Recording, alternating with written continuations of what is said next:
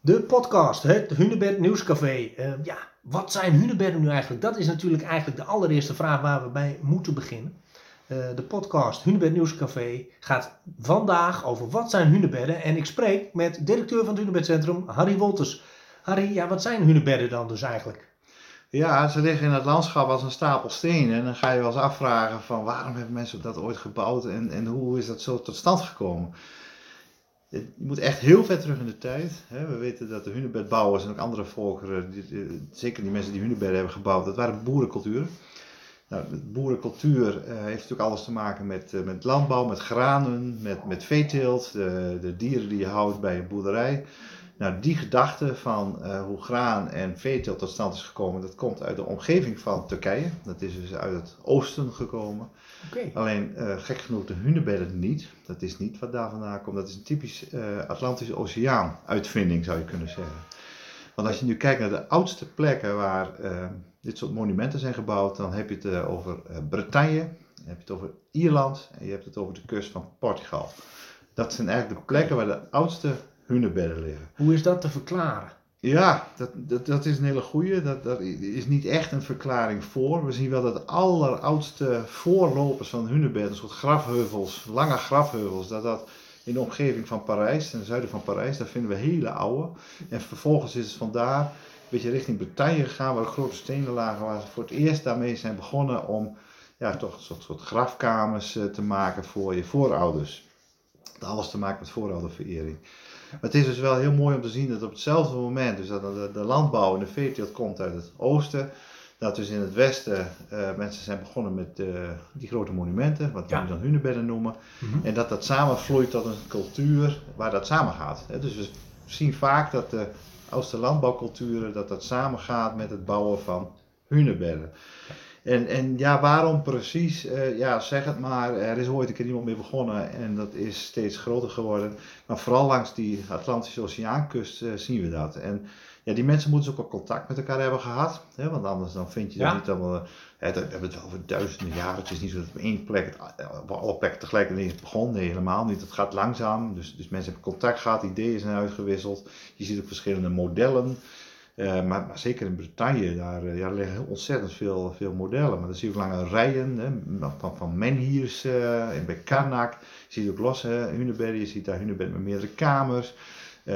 je moet voorstellen dat... Lijkt wel haast die proeftuin dan, Karnak. Nou ja, dat zou ik bijna zeggen. Ze hebben er alle modellen ontwikkeld ongeveer. En, en later zie je dat in de andere gebieden vaak één model heerst en dat daarmee verder wordt gegaan. Dus het is wel een hele bijzondere plek. En dat zien we ook in Ierland. En dus ook in Portugal, daar liggen duizenden op die plek. Ja, en waarschijnlijk hebben ze ook wel met, ze zijn misschien ook wel met bootjes langs die kust gegaan. Misschien zag je eerst de hunebed ook wel vanaf, vanaf, vanaf die bootjes, dat het een soort uh, plek was uh, die gemarkeerd werd van uh, dit is ons gebied, zeg het maar. Ja. Het heeft wel met voorouderverering te maken, denken we. Mm -hmm. het is ook niet zo dat je een hunebed moet zien alleen maar als een graf. Want? Zo, zo, wordt het vaak gezegd. Hè. Wij zeggen ja. vaak het is een graf. Er zijn bot in gevonden, dus dat klopt ook. Dus het is ook zeker een graf. Maar ik denk dat het veel meer is dan dat.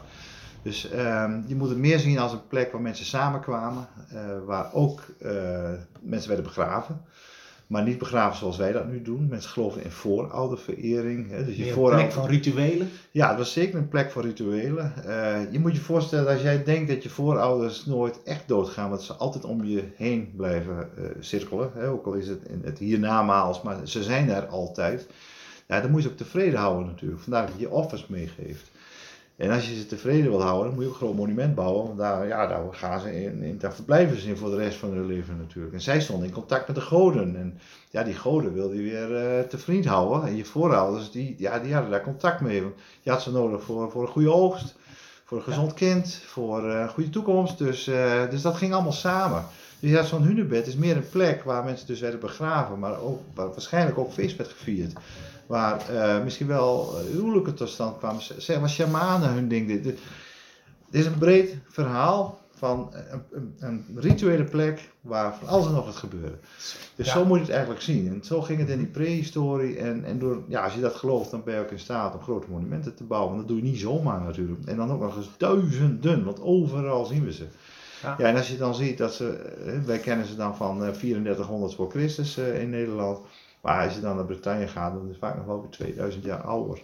Dus voordat het eens een keer bij ons terecht kwam en wat meer binnenlands inging, uh, zit er wel weer heel veel tijd uh, tussen. De eerste landbouwers in het oosten, dan heb je het al over 12.000 voor Christus? Ja, over zo'n zo'n 10.000. Dan, de, de, eerste oude monumenten, uh, die, die, die zie je, ja, dat is wel heel gek. Je ziet ook al hele oude monumenten in, in Turkije. Oké. Uh, die zijn heel oud, dus, maar het is alweer in de tijd van de jager-verzamelaars. Dat uh, Göbekli Tepe heet dat. Dat is een waanzinnige plek, daar gaan we het zeker nog een keer over oh, hebben. moeten we met de hunters een keer over hebben. Dat is absoluut, want dat is een verhaal op zich uh, waard. daarna is er heel lang niks meer. En tegen de tijd dat daar de boerenculturen echt opkomen, toen bouwden ze daar weer geen hunebedden en andere monumenten van grote stenen. Dus dat deden ze ook niet meer. Dus maar die landbouw komt wel van die kant en zijn langzamerhand Europa ingetrokken en hebben daar plekjes veroverd op goede landbouwgronden. Ja, en wat ik zeg, toen kwam ook tegelijkertijd die, die, de bouwen van die monumenten, grote monumenten, dat kwam samen. Ja, ja. en, en, en uh, uh, je zou ook denk ik kunnen zeggen dat er in, in, in West-Europa en, en, en delen van Noord-Europa ook uh, die grote stenen natuurlijk meer voorhanden waren dan in Turkije wellicht. Nou, in Turkije is vrij steenachtig, dus er liggen ja. heel veel stenen, dus dat kan zeker de reden niet zijn. En uh, je ziet ook in Frankrijk is ook weer gewoon lokale steen gebruikt. We hebben dan okay. stenen hier door de ijstijd heen gebracht. Maar dat heb je natuurlijk in Portugal ook niet. Het zijn gewoon lokale stenen, vaak kalksteen waar dan hunebedden van worden gemaakt. -hmm. Wat je trouwens wel ziet in, in, in Portugal, dat zijn vaak hele simpele. He, dat is gewoon twee stenen rechtop en eentje erbovenop. En daar heeft ooit een, een grafheuveltje overheen ge, ge, gezeten. In Bretagne zie je dat het een stuk complexer is. En vooral die, die, die lange rijen met die menhirs. Uh, dat, het trouwens, dat heeft waarschijnlijk weer een andere betekenis. Dat heeft een relatie met de sterren en de zon. En dus dat, heeft meer een, dat lijkt me ook Kanak, zeker een goed onderwerp. Ja, daar gaan we het nog een keer over ja. hebben. Dat is meer een astronomische betekenis. Net als Stonehenge.